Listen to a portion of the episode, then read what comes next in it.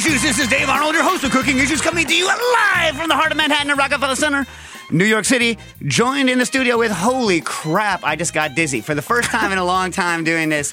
I like I clenched my body so tight that like the blood went out of my head for a minute, and I almost just doop, passed out. anyway, joined as usual with John sitting here in front of me. How you doing? Doing great.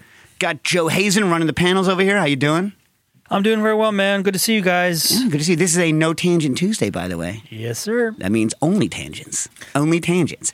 Uh, in the, I don't know. Okay, so I know that there was, like over the weekend, possibility of molecules in Connecticut with uh, Nastasia, but I didn't hear any explosions coming from the direction of Stanford, so I don't know. Was where, where are you now, Jack?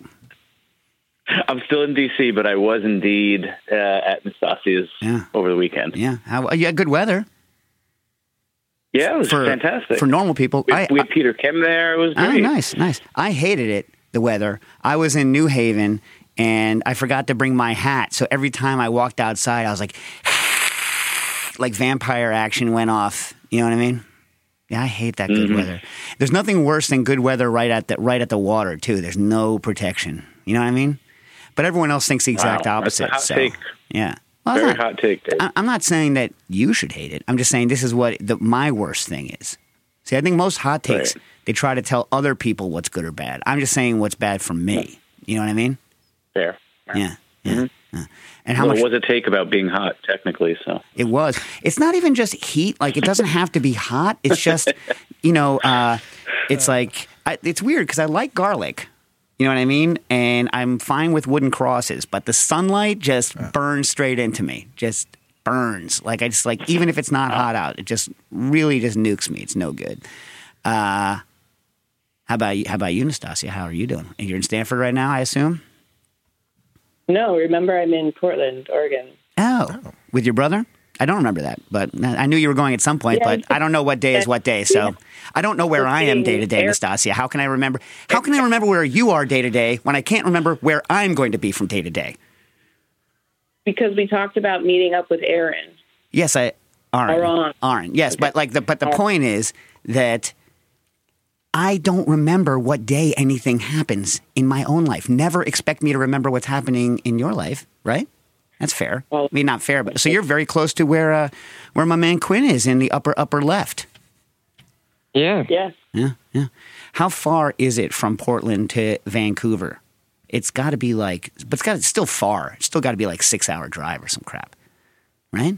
Seven, I think so. Something like that. Whole state of Washington you got to go through, right? Yeah. Whole, whole state.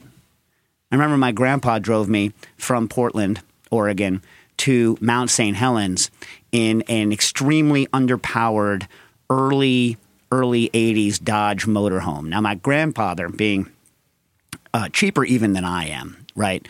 Got the tiniest motor. My th- this motorhome, and this is when I was going up the coast of uh, the west coast of the United States uh, with my grandma, my grandpa, their two dogs, including the one dog that uh, my stepfather says is the only dog model he's ever seen for uh, for schizoaffective disorder because he really the reactions this dog had were nuts. And the parrot all in this like underpowered motorhome. The motorhome had fundamentally a sewing machine motor. So we drove from portland up to mount st helens and this was to give you a thing this was the year of the eruption. So it was like maybe two three months after the eruption and it was good. So i don't remember how long the drive was. How far is mount st helens from you Quinn. Probably I have uh, no idea. Yeah. Good Nobody- thing about me, I don't go anywhere. Yeah. So you always know where I am. That's true. I always know where you are, Quinn. That's good. You're always always going to be holding down that upper upper left left quadrant. You know. I have, I have to say this also. I've never been on on our continent. I've never been north of you ever. I've been to Vancouver.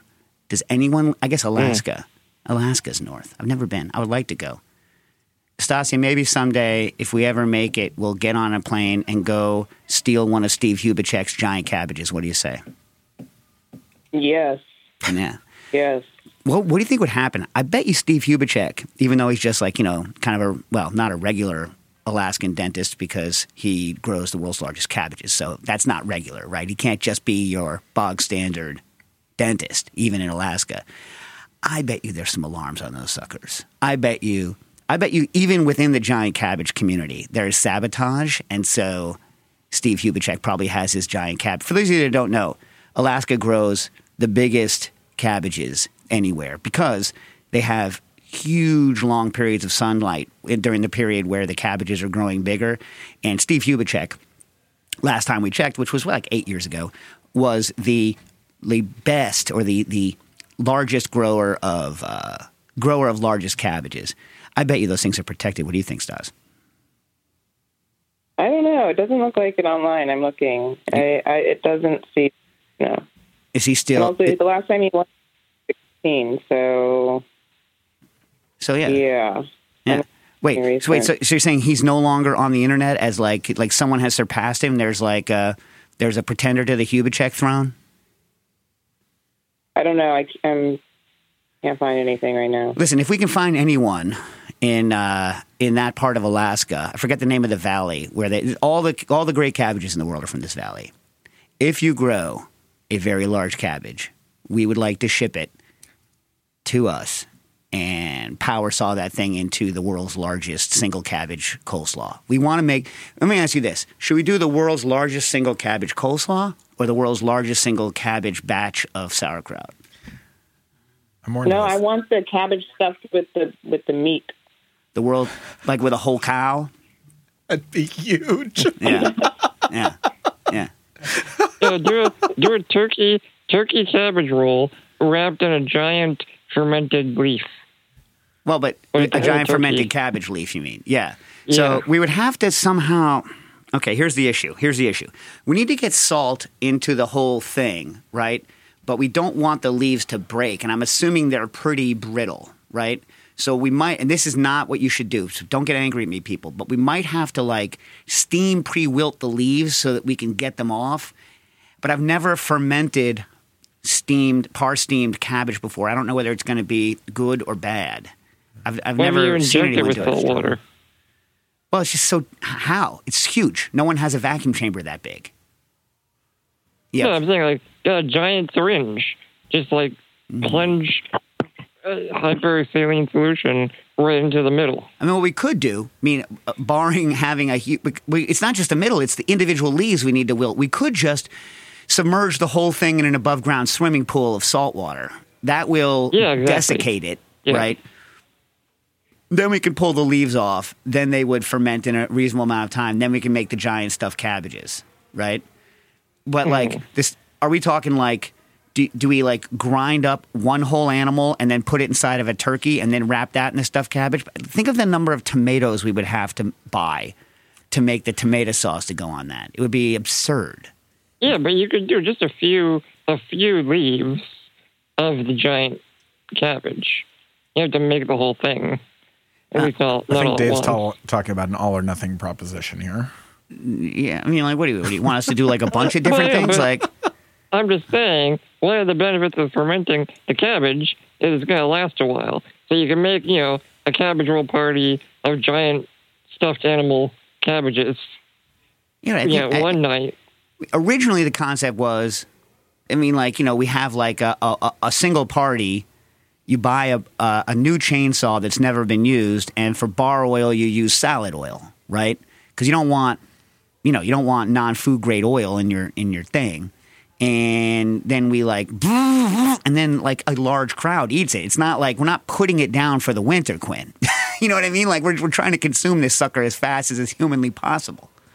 I also have no idea how. I have no idea how tough the rib of a cabbage that size is. I because I cut out a portion of the rib when I'm doing the cabbage things, even when they're fermented. You know what I mean? You know how you have to cut out a lot of the rib if you're if they're not fermented. Yeah. I cut out some of the rib even when they're fermented. Even then, you know what I mean? You know what I'm saying? A little bit, a little bit. But like when a cabbage leaf is the size of your yes, whole body, okay, yeah, that'd be yeah, you know, Yes. it's going to be toothsome. that is a good word, toothsome. it's going to be toothsome for sure. Uh, yeah, but I mean, Nastasia, can't you see it now, like a like a like a chainsaw cabbage party at uh, in Stanford?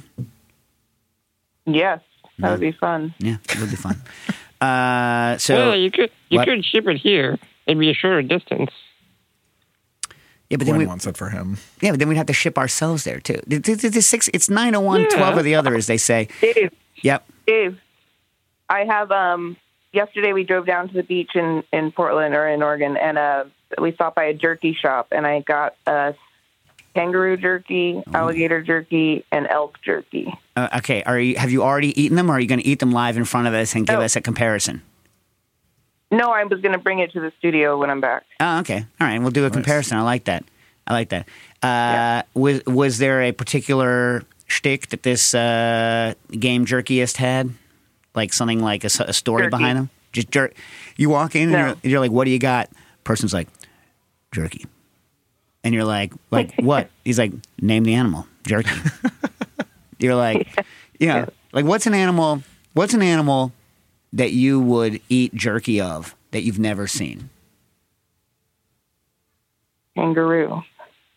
True, any and I'm super really. happy that we're going to have that kangaroo jerky. Uh, I'm, it's going to be it's going to be the worst meats that I've ever eaten are raccoon, terrible. The bear I had because the bear was old, terrible. Although I hear bear is quite delicious uh, when it's you know whatever the Hokkaido bear and or whatever the young bear whatever. Uh, what else did we make that was terrible? So, uh, th- I've had really bad alligator. I've had neutral alligator and I've had ba- bad alligator. I've never had alligator where I'm like, all right. You know what I mean? Yeah. Yeah. But I'm interested in the have the alligator lion. jerky. What? Oh, the lion. We had, I, I, did you hate the lion? I didn't hate the lion. By the way, we did not I kill don't the remember. lion. The lion tastes like overly tough pork. You know? Yeah. Uh, but the raccoon, I remember being And- terrible. the beaver tail. Ugh. Smell. Wait, what? Beaver tail was The good. beaver tail smell. that was oh, Beaver the- tail smell. Oh, uh, the flapper. Yeah, when we were so anytime you're rendering skin to make uh, chicharrones, so like you know not like classic ones, but like you know pork rind style, right? So in other words, you cook the skin for a long time. You know, in water, you, you you gelatinize the skin. You pull it, you scrape the excess fat, you dehydrate it, and then you fry it to get puff, like store bought pork, pork rind texture. And you can do that with beaver flapper. The smell of pork skins cooking is not good. Uh, the smell of you after you scraped all the fat off the backside of cooked pork skins is unpleasant at best. It's worse, I think, than like that I've been butchering salmon smell. You know that I've been butchering salmon smell that you can't get out of your freaking hands? Yeah. Yeah. And like even one salmon and, and, and, and Booker freaking butchers salmon pieces on my board all the time and doesn't properly clean it. It drives me freaking nuts. First of all, he pulls out a freaking bread knife and cuts fillets with a bread knife on my board and then leaves this like smear of fish on my board. Makes me so bent. I get so bent. And then when he does clean it, he does a terrible job, so it still smells like fish. So I have to clean it anyway. But I feel like I am obliged to make him clean it because if I don't, then I'm not setting him up for later in life. Anyway, so uh, the smell of the pig skin is nasty when you're when you're cooking it, and I like pig, and I like I like how do we say it? It says brajol, brajol with the pig skin like rolled up. But uh, although my family didn't really make it with pig skin, the pig skin and the what about you, Quinn? You brajol family or no? Uh, Or- or are you more of a so. Bracciolo Not family? often, No. but yeah, like nowadays, lately, lately, my dad will make uh, various pigskin uh, ragus and stews. Hmm. Although I don't think we ever did the rolled pig skin. Yeah, we used to do We've it done with the rolled like slices of. Yeah, meat. that's what we did. That's that's what Yeah. that's what we did that way. Although I have to say, my trick, my my special trick for uh, when I pressure cook uh, pork shoulder is to remove the skin, pressure cook the pork uh, sh- uh, the skin with the meat, pull it, and then blend this the uh, cooked skin into the sauce, and it's like unctuous city. It's like shebang. You know what I mean? The sauce just gets like that, not over. You know, it's not overly gelatinous, but it gets that, and then that it sets up like hard as a rock, like a ping pong ball. When you make a stock, and it cools, and it doesn't set, aren't you like, oh, Very sad. Yeah. it's sad, right? Disappointed. Yeah. Yeah. Like to me, it's like a, a mark of success. You know what I mean? You've made it. Absolutely. Yeah, yeah. Uh, you know how old I'm getting? I forgot who sang "Looks Like We Made It" yesterday, And Jen was like, Barry Manilow, you idiot. You idiot. Anyway. Um, all right. So uh, this is a No Tangent Tuesday. So before we do any any culinary stuff from last week that you guys want to get out before uh, you forget it? I mean, we should probably talk about the Spinzall again. Okay. What do you want to say? What are we allowed to say? What do you got for me, Quinn? Well, I mean, uh, something I realized about last week's uh, discussion of it, we didn't tell people where to go. Oh, yeah. Okay. This is the worst website name of all time. All right. Oh, I'm ready. This is dumb diddy dum diddy dum dum dum dum. You are dot cool forward slash spinzall. Now, it's like Oh wow, it works. yeah, yeah, yeah. It should be But it's not even, it's, it's the letter U, the letter R. So Yeah. Yep, yep. letter your U, letter R, dot cool. Now, I think I should say that if you have to say that you're cool, you are not cool, right? I mean, I would have been happier if it were you are dot dumb forward slash uh, slash. By the way, they just say. I know that everyone just says slash now, but like I'm old, so I will continue to say forward slash or, or, uh, as opposed to backslash. Uh, and you can't stop me. Unless- I guess that's not true. You could come here and beat me up, but I'm going to say forward slash. Yeah, that's a dumb. So Stas, when when you heard what that URL was, weren't you like, what'd you say? I, well, I read it that that was what it was going to be, and I groaned. Yeah, you're like shaking shaking your head. I could hear I could hear the waves from you shaking your head. No, no, why did you say? Why did you say something, Dave? because it was already set up. You know what am I going to do? Anyway, so uh, we that's why I was asking about the Barry Manilow thing because it looks like it looks like we're very close to saying looks like we made it, right? Yeah. I think Yeah, and uh, Nasta- And people can also yeah. go to either your Instagram or the Booker and Dax Instagram or bookeranddax.com. And there's also links to in all of those places Yeah. to the pre-sale. All right. Well, if we're going to talk Spinzall for a minute, uh, I'm, we were supposed to put out a bunch of content, but luckily we had a bunch of people who knew about it already, and so that's why you know we're close to making it. By the way, Stas, in the I, two things you're going to hate. First of all, what's your favorite Barry Manilow song? Um, mm, I don't know right now. You know, yeah. Uh, I'm going to throw some out. Copacabana overplayed, correct? Yeah, I don't like it. Okay. Mandy. That's pretty good. It's a good song. Gave and gave without taking. Love it. Anyway, uh, so maybe we'll you know we'll do a cover version of that uh, for the Patreon. We won't, but that would be amazing. Imagine if we did a "Looks Like We Made It" or a Mandy cover. If we started doing karaoke for the Patreon, we would lose all of our patrons. Yeah, I don't Yeah. do karaoke, so I don't usually do karaoke. Yeah. In fact, okay, so I was at my 30th reunion, and by the way, the majority of the people there looked awesome. I went to college in New Haven, i.e., Yale, and I went to the uh, the reunion, and they did a karaoke. And if you're my age, which is 52, if you're my age, uh, there are certain songs you will hear when people play songs for people your age, and everyone has different ones, right? So for us, you can't get out of an event without hearing "Groove Is in the Heart" by Delight, and I love that song. That's great. You can't overplay Bootsy ever, right? That's not possible to overplay Bootsy Collins. That's just nothing happens. But if I never hear "Come On Eileen" by Dexy and the Midnight Runners, and I had to hear it twice, and it's not that it's a bad song. It's just I'm done. You know what I mean? And someone they they had a karaoke thing. I stepped in and they were doing Dexy and the Midnight Runners, and I'm not saying that I hadn't had anything to drink because that would be a lie. But I was told that I was being a little bit aggro with my. uh, I think I used the words basic and that you know Dexy needs to fall off the face of the earth. I just went ape on them because it just why would anyone need that? What do you think, Stas? I hate that song. Yeah.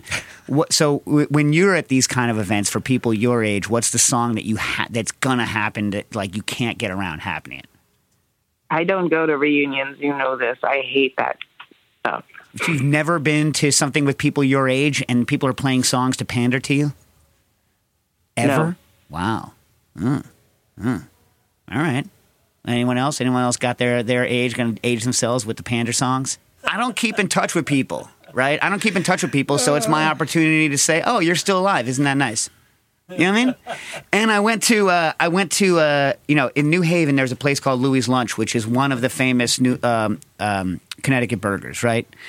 And the thing about Louis Lunch is is that they put their burgers on white toast, and the white toast is in a vertical toaster. They put cheese whiz on it and a slice of onion, and then they put their burgers in what amounts to these vertical crematoriums. So it's like these like crematorium doors open, and you know the, you see the flame coming out of it, and they put the they put it on the gurney and they put it into the crematorium and they shut it and it comes out, and then they slice it. And it used to be that they would kick you out if you asked for ketchup and like threaten you with weapons and stuff. I don't think they do that anymore. They also used to literally only be open for lunch. And now they're open until 1 a.m. But two years in a row, I've tried to go to it, and uh, they've run out of meat. And I was un, I was unpleased. I was like, hey, how about this? You buy more meat. Yeah. How about that? How about you buy enough freaking meat? I mean, it is a pretty tiny place. Where are they going to store it? I don't care. You get, get an extra delivery in the middle of the day. I mean, like, you know, It's true. money's money. Yeah. And then someone was like, someone, my friend was like, you, well, you, you think you, that, you know, you deserve it and the people who came earlier don't deserve it? I'm like, no, we all deserve the burger. I would like to hand them money and in exchange, I would like to have a burger. And it's not like freaking barbecue places. I- Don't, don't make the comparison with like the hill country barbecue places where they should also buy more meat. But on the other hand, it's like there, you know, the cook time is like, you know, 12 hours, Yeah, whatever. yeah. So it's like, I get it. You know, you you you make what you want, and then when it's over, it's over. A burger is like whap whap boom, whap whap whap boom. You can make more. You can make more.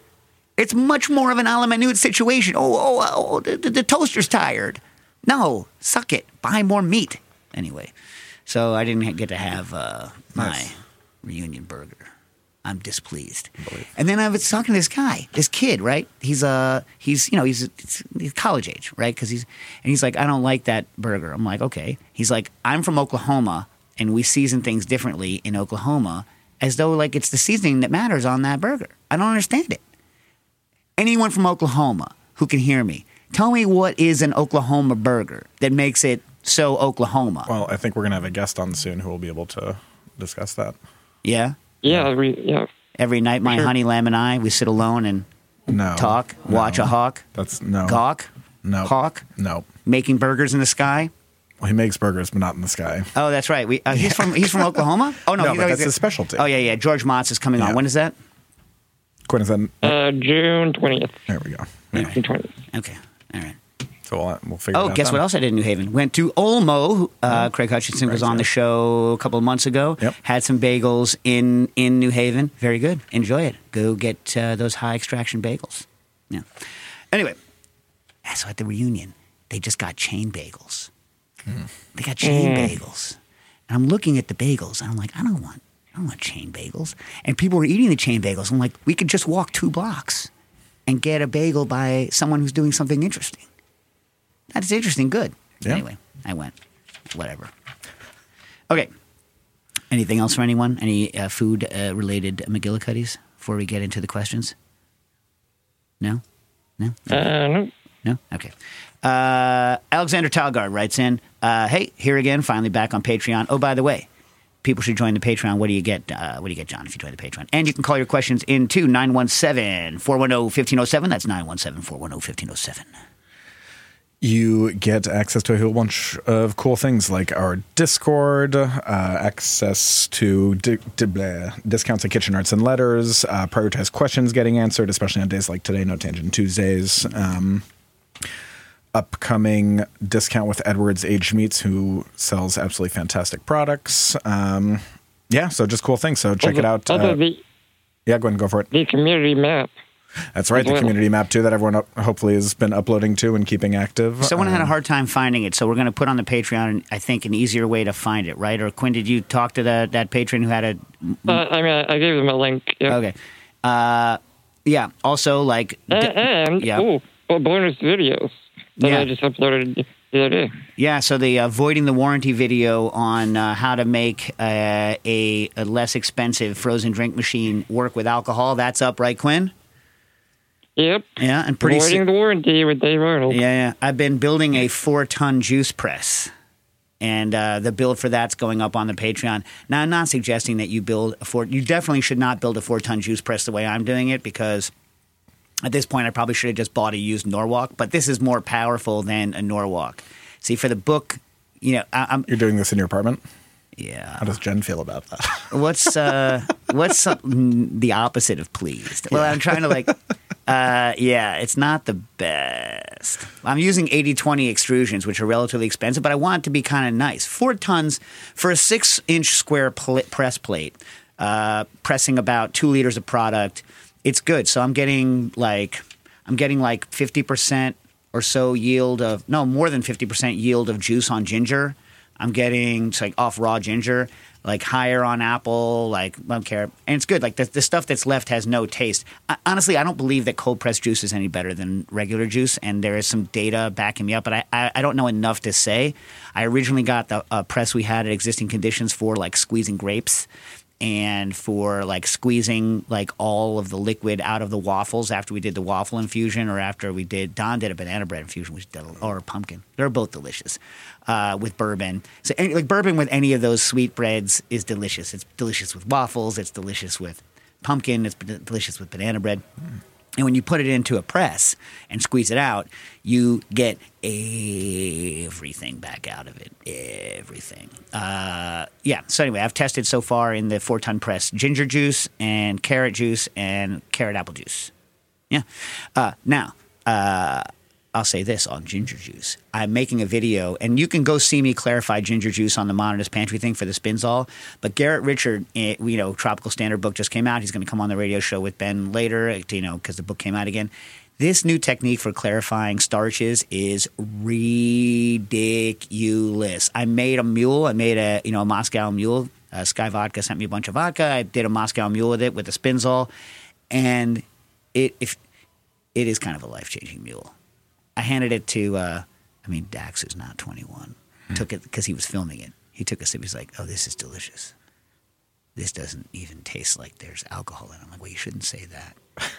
you should say that it still has body and structure. And so you can taste the base spirit. That's what you should say. But the ginger is so pure, so pure.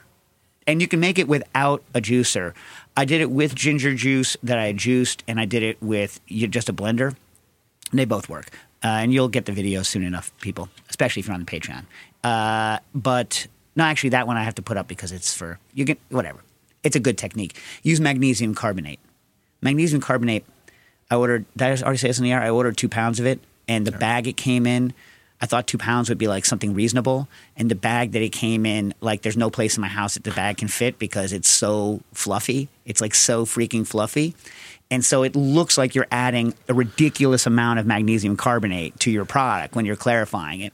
And, but like it all disappears. It just goes away. You know what I mean? You're adding quite actually quite a bit, 2% anyway, but like uh, it all settles out. It's not soluble. So it's not something that ends up in your product. It's literally acting just like like a blanket that just like pushes all of the starch down with it as it goes and then you know you chuck it when you're when you're done but it is a great technique i'll tell you this which because the video probably won't have time when you're clarifying with magnesium carbonate you want to add it, stir it up, and stir it a couple of times. And right before you spin it or do the final settle, make sure that it's looking like it's going clear. Stir it up one more time so that it can capture absolutely everything and go down. You don't need to blend it, you just literally stir it in, and it's good to go.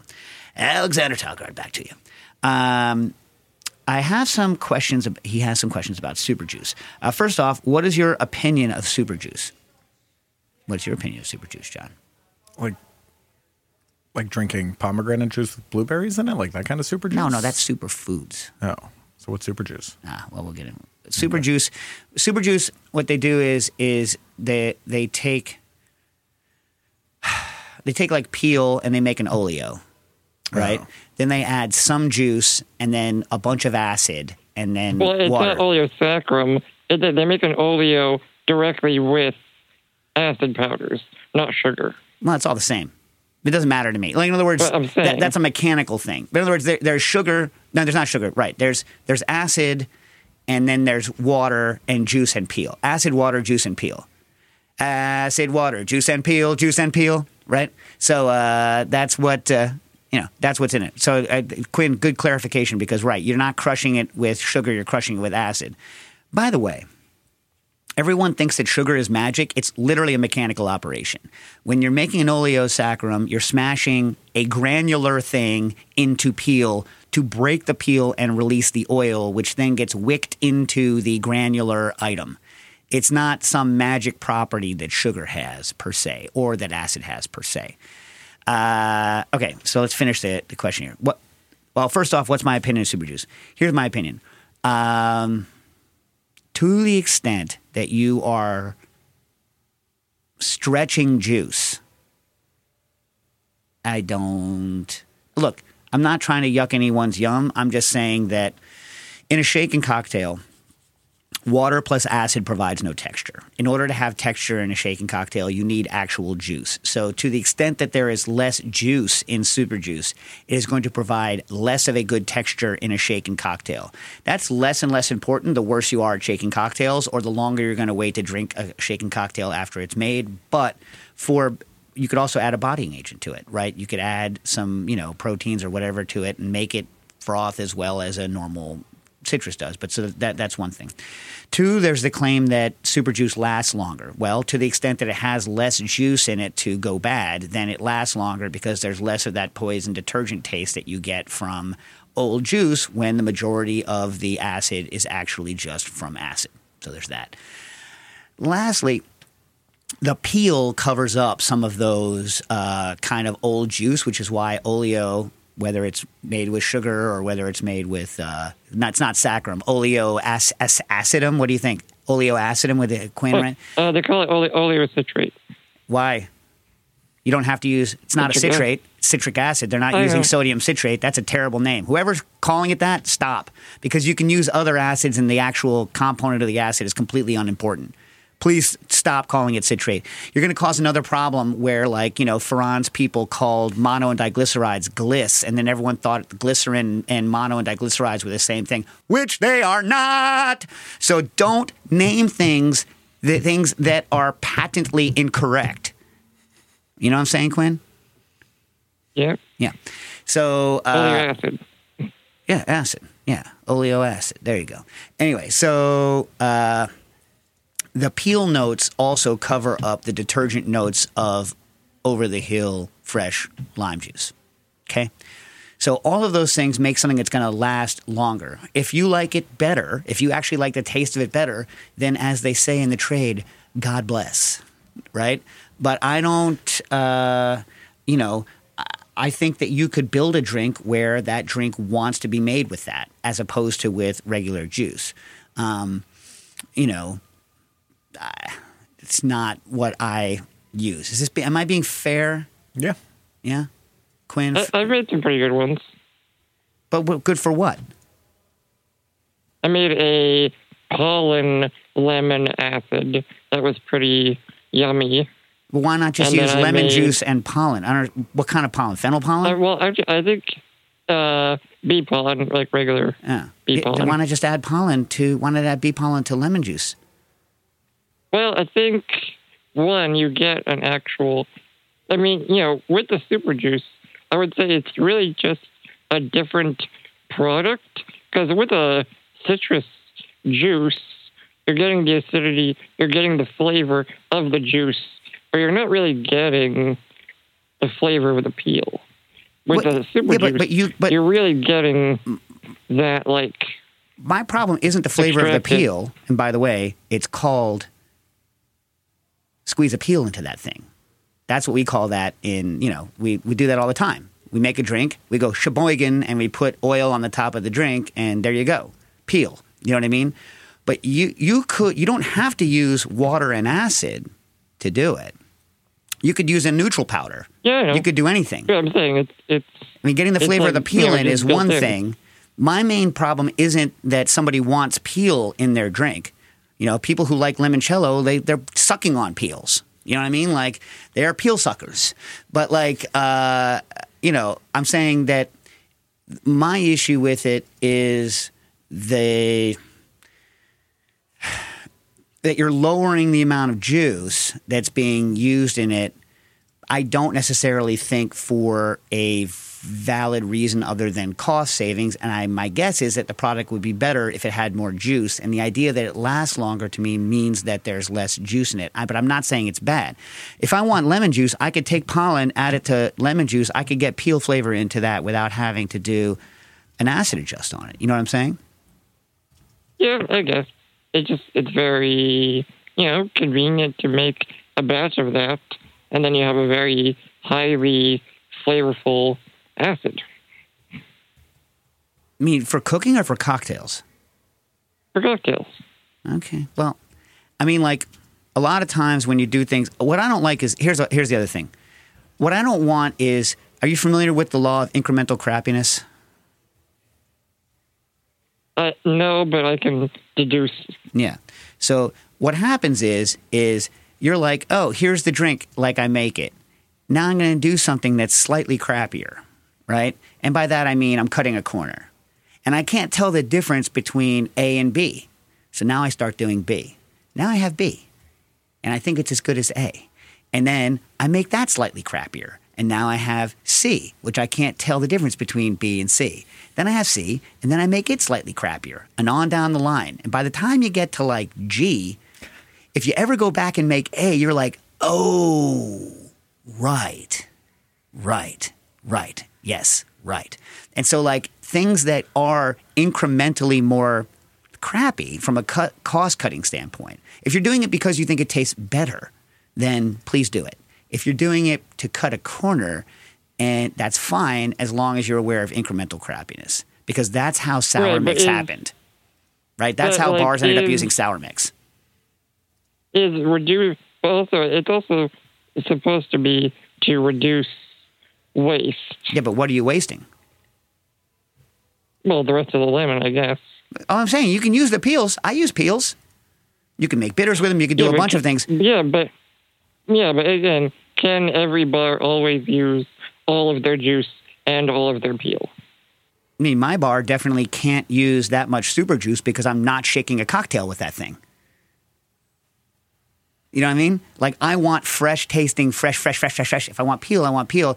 I used to save up the whole things and make bitters with them, but you know, I, the amount of money people spend on a cocktail is unconscionable. So the idea that I'm going to save incremental money off of the lemon juice and give someone a product that I think is not inherently superior to me seems unethical. That's me though. I think some people think. I think people do think it's superior or equivalent. If they think it's superior, like I say, if you think it's superior, if you have actually had a side by side drink shaken and you're like, I would take this one every day, then do it. But if you make a super juice with peel and then a uh, an actual juice and add peel to it, if peel is what you want, I'm pretty sure you're going to find the actual juice is better. That's all. And also, I, you know, a lot of them are kind of like all over the map with the amount of acid they're using, and so I don't actually know what the acidity is. So what they could be saying is they actually want less liquid in. There's all sorts of problems with it. Um, but again, I'm old. I don't want to yuck anyone's yum either. You know what I mean? But uh, do side by side taste tests, and if you actually think, do a triangle test. If you actually think it's better, great. But you know, there are ways to do things that aren't about saving money when you're charging someone a lot. Uh, At home, do whatever you like. I'm saying professionally, if you are giving someone a less expensive product because it's less expensive rather than because it is better and you are charging them the same amount, I have an issue. That's all. I don't want to rip people off, neither do I wish to be ripped off. That's all. Uh, you know, it's like people used to get mad about meat glue because they, they thought that what you know you were going to do is just take a bunch of scraps of garbage meat and glue them together into a steak and then serve it like you know like an expensive steak. That's unethical. That's not what most people did who used meat glue, but that was the fear of meat glue, and you know I think they were right to fear that because to me that's unethical. You know, it turns out it doesn't work because it looks like a freaking quilt. Like when you glue a bunch of stuff together and you send it to someone, it looks like you're sending them a quilt. They're like, "This is not a steak. You, you think I don't know what a steak looks like? They think I don't know what a steak looks like." Jerks. Anyway, um, all right. So what's my feelings? I feel we've covered and smothered that. Uh, from all I've been able to find online, it should not really be possible to extract oils with acid to begin with. Even more so, if you did, this should not really be soluble in water. It would be an emulsion or a suspension. Uh, in the case of emulsion, we would need an emulsifier. Uh, is that just present in the peels to begin with? Uh, if it's a suspension, it would have separation issues. Yeah, no, it's not. You're you're not dissolving the oil. You're just kind of pulverizing and getting. my guess is that it's like a, it's kind of like a suspension, or it's, it's. I don't- I haven't like analyzed it at all, but I bet you there's some creaming or separation over time. There's really not that much oil. I mean, there's some, right? There's also a lot of wa- water soluble things in the peel as well that come out. But oil, when you squeeze a peel, oil that comes out does indeed float on the top of your drink. You can see it. You can see it. You can see it come out, and you can see it form a layer on the top of the drink.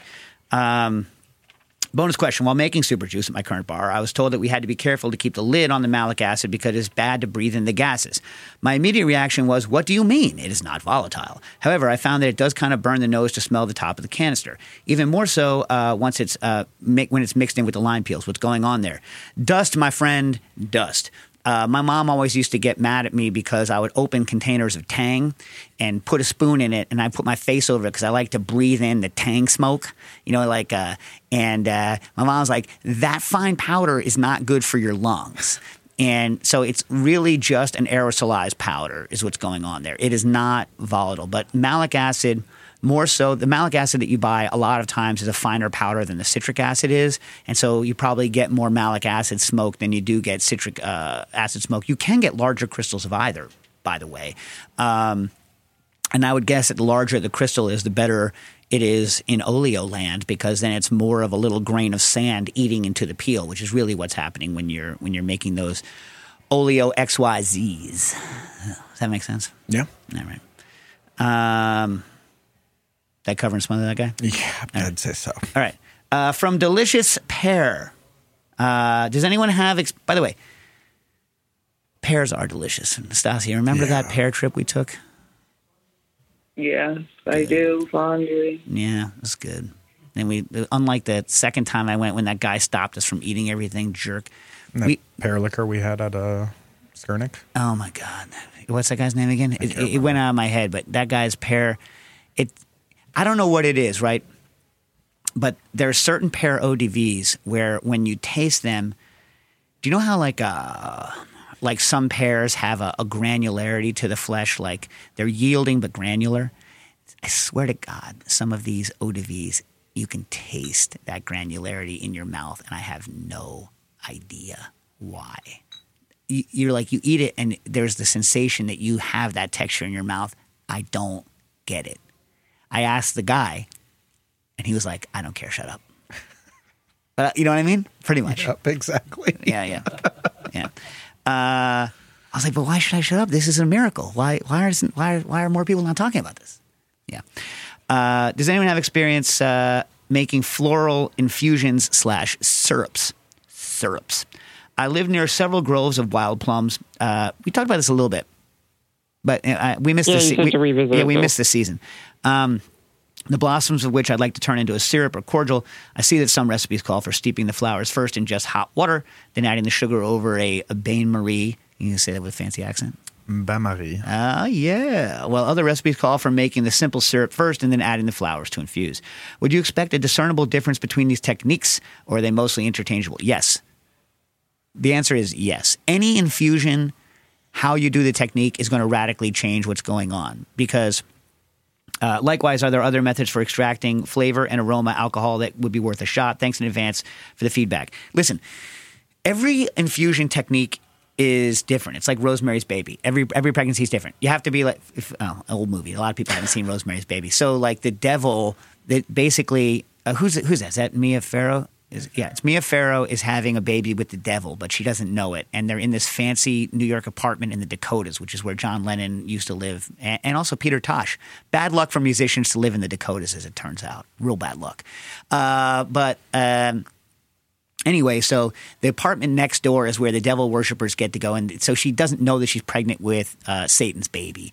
And the OB, her OBGYN, right? She's like, I don't feel right. This doesn't feel like it should feel because it's Satan is growing inside of her. The Antichrist is growing inside of her, and so it turns out that your body doesn't respond well to harboring the Antichrist in your womb. And what the doctor says is, and I use this all the time: every pregnancy is different, and then just walks out. And she's like, okay. I mean, it was like a long time ago, so people were expected to listen to what their doctors said. Anyway, uh, same, tangent Tuesday. same thing with uh, same thing with infusions. Every infusion is different. So the actual uh, what I would do is this: there are there are different things you should test. A pure alcohol infusion, i.e., like ninety five percent, is going to pull out. Uh, there are some things that are very non-water. They're sorry, that are very water soluble that are not very alcohol soluble. There are things that are alcohol soluble that aren't very water soluble right? Then if you pull glycerin, which is another infusion thing that you can use, right? There are things that are uh, less soluble in glycerin and more soluble in glycerin. So you can up or lower the different uh, items that you're pulling out of anything, flowers included, depending on the actual solvent you're using. And every flower is also different, and you're extracting different things from them. So, certain flowers, like tuberose, for instance, are very difficult to do with heat infusions because the heat goes away. So when I wanted the aroma of tuberose, which is like you know one of the classic lei flowers, we would order. Remember, Stas? We would order those leis from Hawaii, and they would like overnight ship us leis from Hawaii, and then we would throw them directly into the rotovap. Yeah. Yeah, Oh, yeah. that was good. Expensive, but good. This is something you want to do with culinary school money and not with your own money. Uh, so we would do distillations of those because it's very difficult. In fact, usually things like that are done with enfleurage, which is a, like a zero heat thing, and the kind of more astringent and nasty things in the tuberose aren't going to get pulled out by the fat. And then when you remove the rose and then put the alcohol on the fat, only the good stuff comes off, right? So it's a game in a flower to only take those things that you want and to not take those things that you don't want. I read up on plum flowers though, and it looks like they're pretty robust, and you can just make a regular simple syrup with them. But uh, uh, flowers in general are all different. So I used to do it's linden flower season right now. Lindens have just started blooming here. They make a great uh, drink. Next year, I just read honey locust flowers aren't poisonous. I'm going to do honey locust flowers. So I would recommend looking and seeing what other people do. If sugar works, um, use it. And if the aromas are heat stable, some things taste better once they've been heated a little bit. Uh, and some things taste much, much worse, and some things taste different. So I'm not giving you any actual advice. I'm just saying I would try a very high proof. I would try a uh, alcohol. If you don't want alcohol, mm, I mean, like I try to keep things kind of cool because typically things like that are changed in a direction I don't like when they're heated. But whatever. Did I answer this question? Yeah. All right. They could also try a really small batch of like a really simple water distillation hydrosol. I mean, there's very simple Uh, If they have guides a for like still, make. Well, no, th th there's very simple guides for making rose water where you have like a nested a nested bowl in a pot and then an inverted lid with ice. yeah, I've seen that kind of distillation. I have never had a hydrosol that I thought was worth spit. I'm saying is that if you've never done a distillation before, I'm sure you can get a hydrosol that's good. But if you've actually had like a rotovap and done like hardcore distillation, when you taste them side by side, it makes you never want to do that other stuff ever again. Maybe rosewater might Well, be different because it's extremely delicious. Extremely uh, sorry, um, not delicious. Uh, it's- uh, traditional, right? So there might it might be, you know, fine. It might be fine. Um, the thing about I'll say about hydrosols is is that a lot of the aromas are extremely fugitive when they're in water. And so, uh, what we used to do is uh, when we had to do water based distillations at Booker and Dax, because we were following the letter of the law on distillations in our Rotovap, we would, uh, as soon as something was distilled, it would be distilled into high proof liquor. And that way you're fixing it down. If you don't want to use alcohol, glycerin would be another way to fix those fugitive aromas into a product because hydrosols just don't hold on to their aroma very well. They just don't. That's, you know, uh, and they don't necessarily uh, extract well. Uh, you know, all the time. That's why you know you don't have just water-based vanillas. You have glycerin-based vanillas, and you have alcohol-based vanillas. And and I think making your own vanilla extract is, is foolishness anyway. Listen, if you anything that says that you're have you ever I've been to a flavor house, right? David Michael, and they are one of the they, one of their specialities is vanilla, right? And so they showed me a giant vat. I went with the museum. Stas, did you go with us that time? Peter Kim, did you go with us? Yes, I was there with you. Yeah, yeah. I can't remember. I can't remember where everyone is, but- so like there's a giant vat of vanilla seeds, like 55 gallon drums full of vanilla seeds, right, and chopped up the the, the you know the outside of the husk, and there and uh, Julie Snarsky, who was our host, was like, taste it. We're like, what? She gives us a plastic spoon. She goes into this thing, gives us a big scoop of vanilla seeds. Taste it. So I tasted it. You know what it tasted like? Not vanilla. Nothing. Like nothing. So like those folks But tell them what you did with them. oh yeah yeah yeah yeah. So julie was saying that she's like some people she doesn't talk like that she's like some people they only like vanilla ice cream if it's got the dots. So we take all of these flavorless dots that are worthless and we sell them to people to stir back into vanilla ice cream to make people think that someone has scraped a vanilla pod into the ice cream. So anytime, oh, Stas, such a good call to bring that Yeah, story like up. Haagen Dazs. what? Didn't she say like Haagen Dazs? Oh yeah. Haagen Dazs, all Yeah, of them. Yeah. There is no such thing as someone sits there with a knife, splitting open a vanilla pod and going shake it, shake it, shake it, shake it, scraping it down and adding that crap because that's leaving vanilla on the table. The pod that you're throwing away has flavor. It is sapid, as we say in the trade.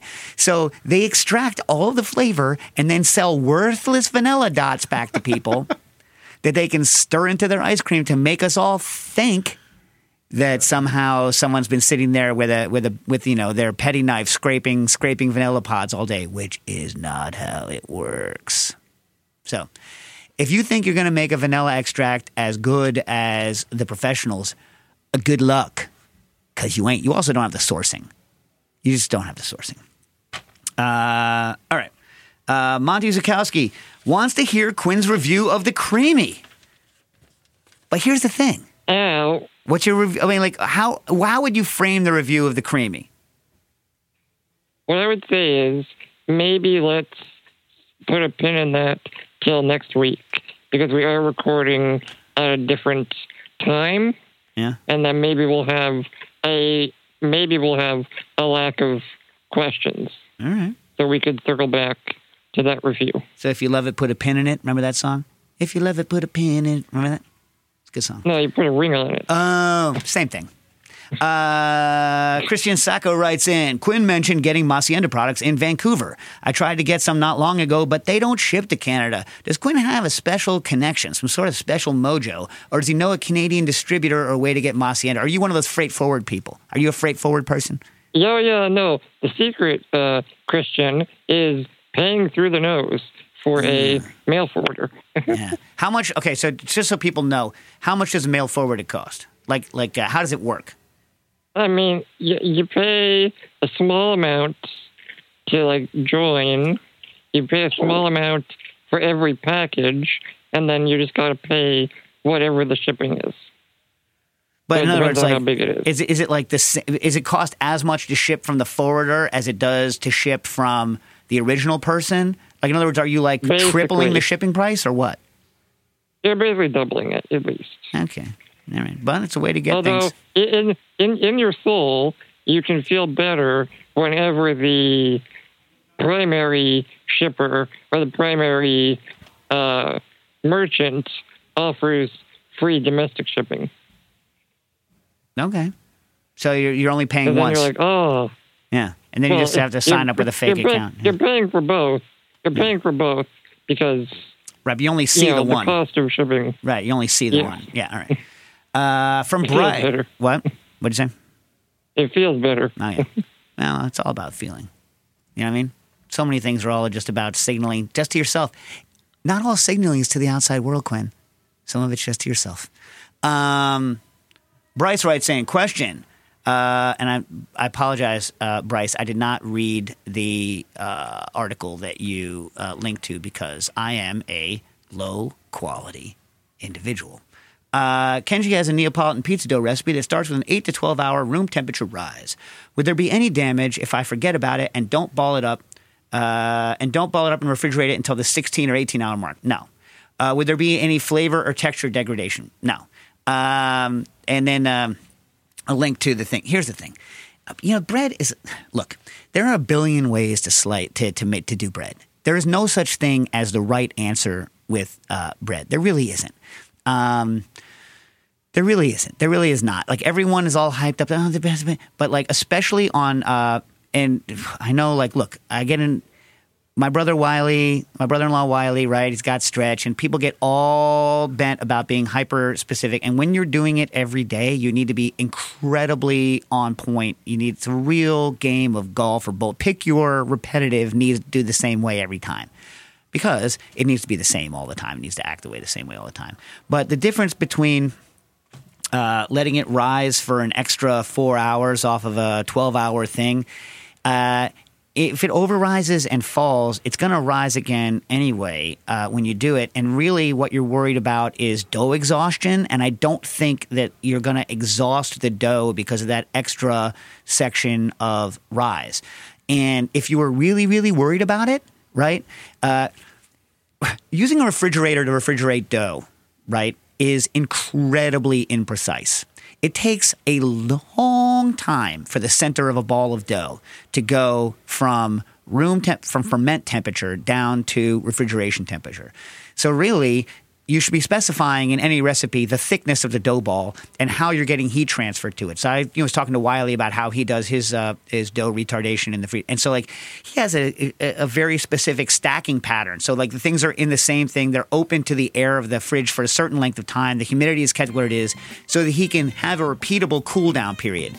So unless you're doing that, I think a couple hours plus or minus on your initial rise ain't going to make a, a, any difference. What do you think, uh, John? Yeah. All right. Fuck Jack, here's a math question. I'm building a chocolate tempering setup by cutting a hole in the lid of a polycarbonate bin and putting a hotel pan in that hole, and then filling the bin with water and using Anova circulator to heat the water in the pan. I'd like to get two pans going so I can do two chocolate types at once, which means a bigger pan. How much cubic water can I heat with one Anova circulator or with two? I forget exactly what number of liters, but it's uh, I wouldn't go much above like uh, 24, 24 liters of water all day. That should be fine. You also like obviously don't want to get water in the chocolate, so be extremely careful about uh, spillage. You can build like a uh, a jacket that like pumps inside of the jacket so that nothing gets up, but it's a little more it's a little more difficult. Uh, in reality, especially the lower the temperature, which chocolate is very low temperature, the more water you can do. So that twenty something liters is to heat up hot. I, have done whole Lexans, whole full size. How big's a Lexan, John? You remember the dimensions? I don't, but you know the full food Yeah. box Lexans. You can get one of those big. well up, easily up to temp, uh, temp chocolate temperature thing. The issue is is that the more liquid you have and the less insulated it is, the more drift you get. So you're going to get one or two degrees over. The less water you have, the more precise you can be, and the less drift you're going to have. Does that make sense? All right. Ken Ingber wants to know Does mixing vermouth with 80 proof plus spirits extend the shelf life of vermouth by itself? Or is it only mostly oxidation that is the problem? And does pre mixing do much for that? Um, it, it will extend the life somewhat. Uh, people used to store, uh, you know, Manhattans, not diluted Manhattans. Once it's diluted, it's not protected anymore. But I would guess you would get uh, some extension in shelf life. But it does change over time. That's why people used to age uh, bottled but undiluted cocktails to get the change. And I can get to the rest of your. Uh, oh, Ken, I'm gonna do. I'm gonna come back to you on our next no tangent uh, whenever we're recording it. Next time we record next week on. I'm in Rochester next week, people. That's why I will not be here. I'll be at the Rochester Cocktail uh, Classic. Yeah, Rochestering it up, eating hot dogs, cooking issues thank you